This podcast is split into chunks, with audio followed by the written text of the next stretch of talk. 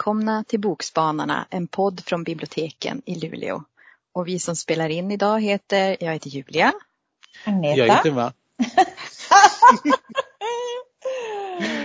ja, Magnus, säg vad du heter. Men du har ju redan sagt det. Jag heter Magnus. Och jag heter ju Agneta fortfarande. Gör du det? Ja. Men hörni, eh, det finns ju någonting som kallas för påskekrim i Norge. Har ni hört talas om det? Jajamän. Ja. Alltså det är ju, det är ju påskdeckare.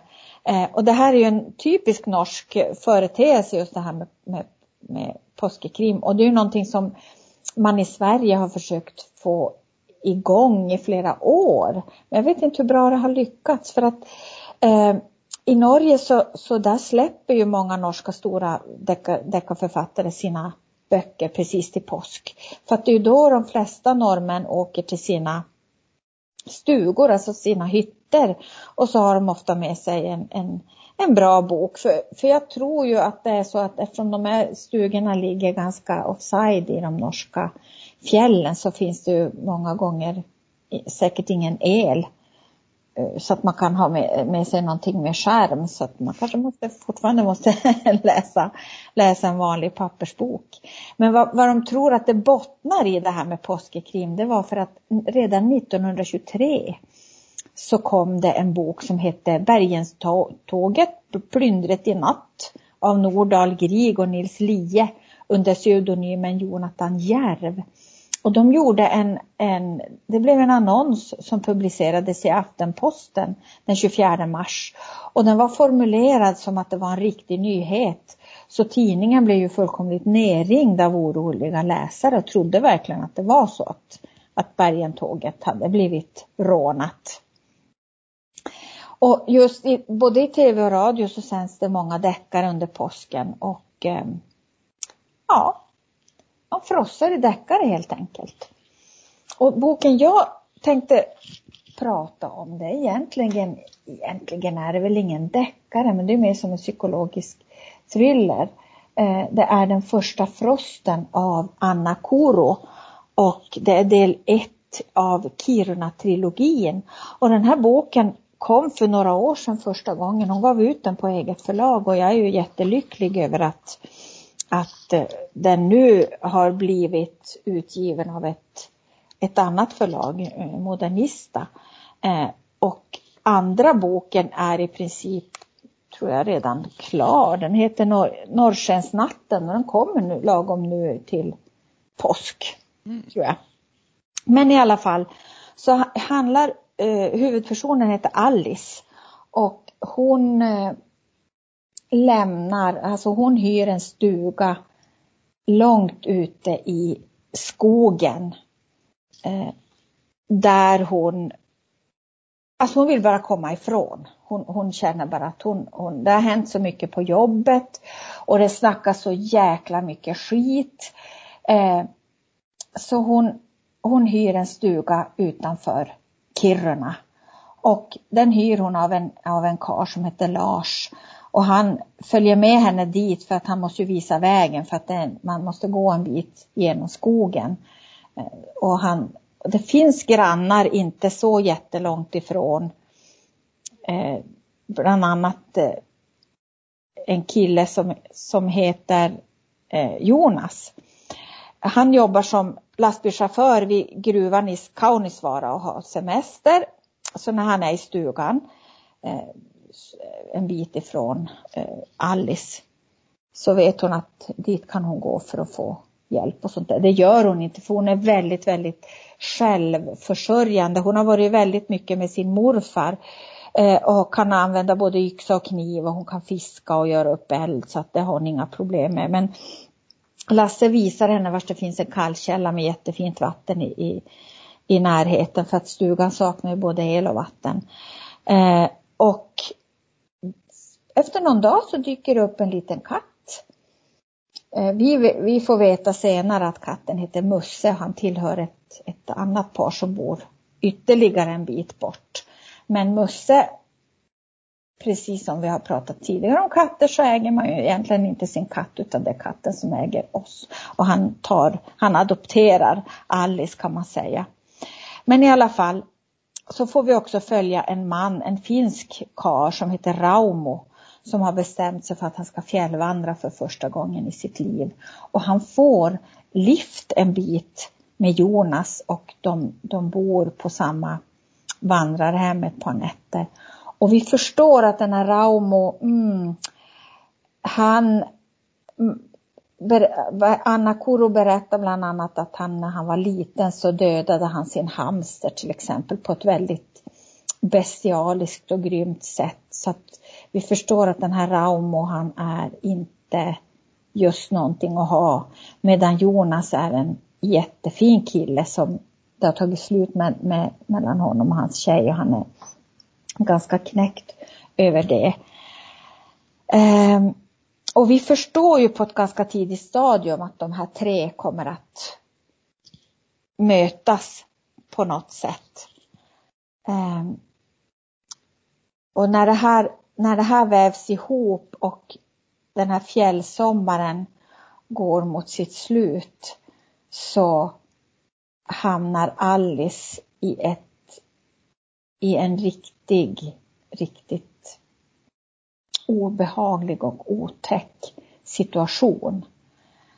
Den är gastkramande spännande och den är, det är en sån här bok som, som ni vet, man både vill läsa för att man vill veta hur det går samtidigt som man vill suga på karamellen för att man vill liksom inte avsluta den för tidigt. Och sen alltså miljöbeskrivningarna, de är helt enastående. Man är där alltså.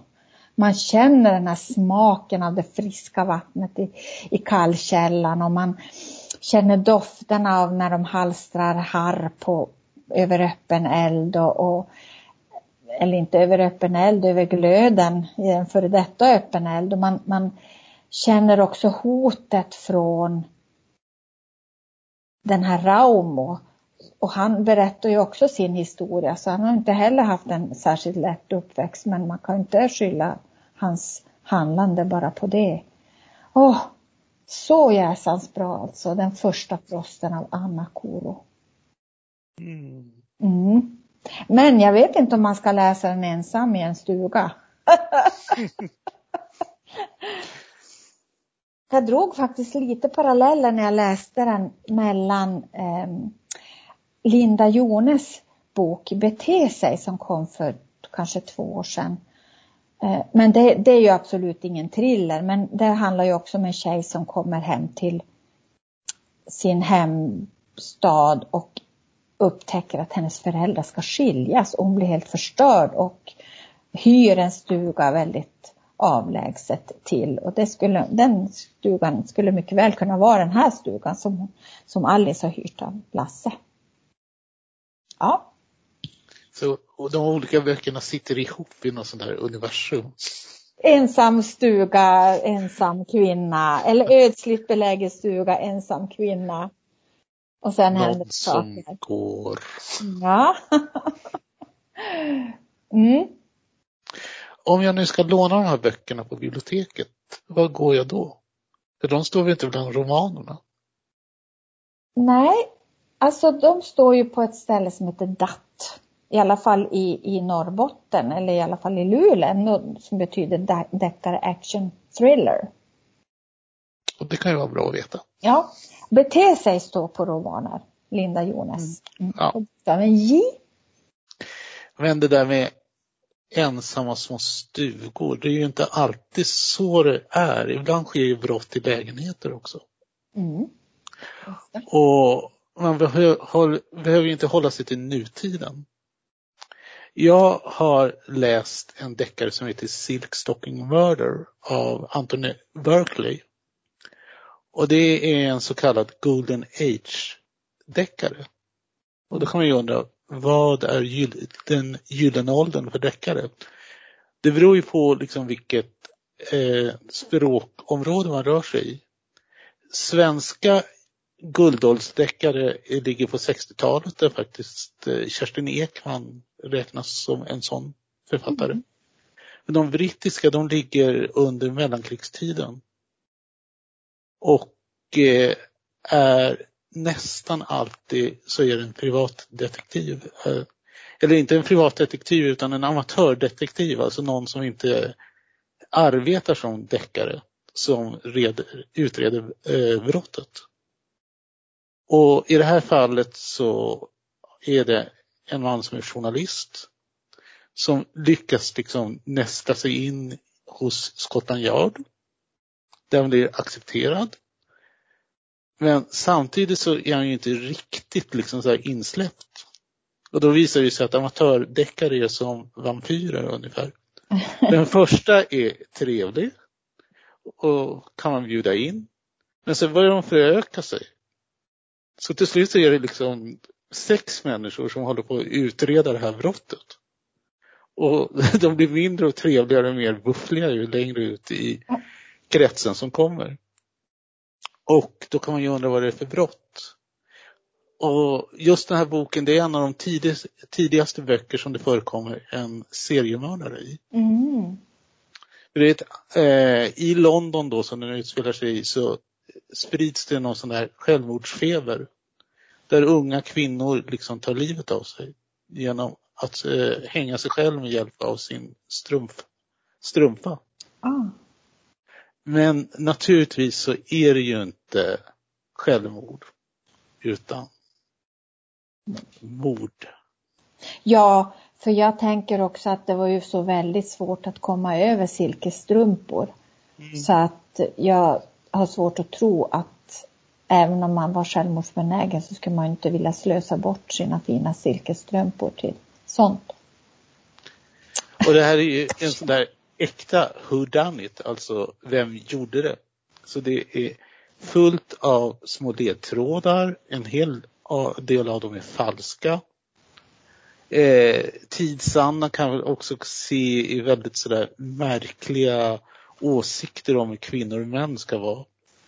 Eh, när då deckaren liksom träffar den kvinnliga huvudpersonen så uppskattar han henne därför att hon är så liten så att han känner sig riktigt stor och beskyddande. Sen att han utnyttjar det förtroendet till att rekonstruera liksom mordscenen på ett i högsta grad handgripligt sätt. Det kanske är en annan sak. Mm. Eh, det som är roligt tycker jag också, det är liksom den här anglosaxiska eh, ungkarlsstilen. Han röker ju pipa och han har antagligen en sån där tweedkavaj med skinnlappar på ja. armbågarna. Och han tillhör ju en klubb. Och han försöker ragga upp den här kvinnan och så fort hon reagerar på något så säger han något sånt där som Toodaloo! Och så drar han iväg till klubben där han sitter och dricker whisky med sina vänner. Så man kan verkligen undra vad det handlar om. Men den är, jag tycker att den är jätterolig. Jag känner att jag inte har gjort en rättvisa. Därför den är en sån där som man måste läsa. Mm. Och mordhistorien är egentligen ganska sekundärt jämfört med personbeskrivningarna. Och de här verkligen märkliga människorna som lägger hela, sitt, hela sitt hjärta i att hitta mördaren. Absolut. Men ska vi gå vidare till den spänningsromanen jag läst? Ja, ja. vi ser fram emot det. Ja. Jag har läst ett rum av lögner av Nicky French. Och då är det Nev Connolly. Hon är gift med tre barn. Hon har nyligen gått ner i tid på jobbet för att slippa stressa. Hon tar störst ansvar för både hem och försörjning. Äktenskapet går lite på sparlåga. Hennes man Fletcher, han är illustratör men han jobbar mest som målare och han drar inte in så mycket pengar. Och de har haft mycket oro över tonårsdottern och hennes problem de senaste två åren. Och det är morgon, dags att starta dagen och få iväg alla till skolan och Neve är trött efter att ha kommit hem sent från sin älskare. Oj. Under morgonen får hon ett sms från honom om att träffas innan lunch så hon får iväg, får iväg barnen till skolan, säger till sin man att hon ska Eh, ta en tur till kolonilott, kolonilotter. Jag kan inte ens prata. Så tar hon cykeln ehm, för att träffa älskaren i hans övernattningslägenhet. Men när hon kommer fram och har låst upp så ropar hon men hon får inget svar. Och när hon går in i vardagsrummet så får hon världens chock. För på golvet ligger hennes älskare, Saul. Och först tror hon att han har ramlat men sen ser hon att han blodfläcken och skadorna på hans huvud. Han är död. Han ligger där död på, och så ser en blodig hammare bredvid. Och hon stirrar. Och hon tänker på sin dotter, hur det kan påverka henne och istället för att kontakta polisen som en vettig människa så börjar hon städa. Hon ska städa Oj. bort varenda spår efter sig själv. Hon tar av sig sitt silverarmband och tar på sig gummihandskarna och börjar röja. Middagsdisken och glasen de använde igår. Sängkläderna river hon av och kör i tvättmaskinen. Hon plockar och städar frenetiskt för att få bort alla spår på att hon någonsin har varit där. Hon avslutar med att ta ut soporna och cykla hem. Så att, eh, jäklar alltså. Ja, och sen är det dags att gå och lägga sig så maler i huvudet och hon kommer på att hon har glömt silverarmbandet. Mm. Och det är ett speciellt silverarmband. Det, det, fick hon i present av sin man och det är one of a kind från en speciell silverkonstnär. Så det är lika som att hon har lämnat sitt fingeravtryck i lägenheten. Så att hon, hon, vad ska hon göra? Men tre på natten, hon kan inte, då tar hon cykeln och så cyklar hon tillbaka dit för att kolla. Men när hon väl kommer fram så hittar hon inte nyckeln. Hon tömmer hela sin ryggsäck och allting. Hon har ingen nyckel till lägenheten. Så i panik så cyklar hon hem då med klump i magen och tänker vad, vad tusan vad kommer hända liksom. Men sen på morgonen när hon är på väg till jobbet då hittar hon nyckeln. Då är den tillbaka i väskan där hon hade i facket hon hade. Och så tänker hon, ja hon, gör, hon tänker okej okay, jag ger en till chans. Hon cyklar dit och hon tänker nu kommer polisen vara här, nu kommer jag bli fast, nu kommer det hända någonting. Men det är helt tyst och stilla. Så, lås, så då låser hon upp och går in. Och hennes döda älskare ligger kvar på golvet. Men hon hittar inte armbandet. Hon letar igenom hela lägenheten för säkerhets skull. Och tänker, ja men det måste ha åkt ut med soporna. Och när hon ska gå, då märker hon att mordvapnet, hammaren, är borta. Oh. har varit i lägenheten efter henne. Ja, och någon har alltså bevisligen låst upp med hennes nycklar då. Antagligen. Och nu blir det, nu blir det spännande. Vem ja. är mördaren? Och kommer den här personen ge sig på henne? Ja, och vem var det som skickade sms till henne? Alltså, ja, vem kan ja. man lita på? Som ja. det står på boken, en liten hemlighet mellan en gift kvinna, hennes älskare och en mördare. Men alltså Nicky French hon har skrivit många böcker, men skriver hon om samma personer eller alltså är det en särskild polis eller kan man läsa alla fristående? Jag tror att de är, alltså den jag läste fristående i alla fall. Mm. Mm. För det är ju verkligen speciellt här. Jag menar sen plötsligt då dyker en kriminalinspektör Hitching upp som leder utredningen. Och han har ju några frågor, flera frågor. Mm. Så hur ska det här gå? Det blev liksom väldigt spännande där. Och eh, eh Nicky French det är en pseudonym för ett gift par. Nicky Gerard och Sean French. Mm. Och den finns även inläst som talbok men väldigt, väldigt spännande. Ja. Väl värd att läsa. Coolt. Jag har inte läst någonting av henne tidigare men det ska jag göra. Absolut. Den här eh, Anna Koro förresten, den första frosten, den finns ju att ladda hem på våran bibliotekens gratisapp Biblio. Både som är ljudbok och e-bok. Så man kan både läsa och lyssna på den. Mm. I alla fall i Norrbotten har vi den i Biblio. Jag vet inte hur det är med andra kommuner i Sverige men då kan man ta kontakt med sitt närmaste bibliotek och be att de köper in den. Absolut. Mm. Eh, då om ni har några kommentarer, tips eller annat så når ni oss på bokspanarna luleå.se. Och den här gången tipsade jag om Ett rum av lögner av Nicky French. Jag tipsade om Den första frosten av Anna Koro. Och jag tipsade om Silk Stocking Murder av Anthony Berkeley. Hej då! Hej hej! Eller ska vi säga glad påsk? Ja, glad ja, påsk! Glad Blodig påsk, påsk kanske? Blodig påsk.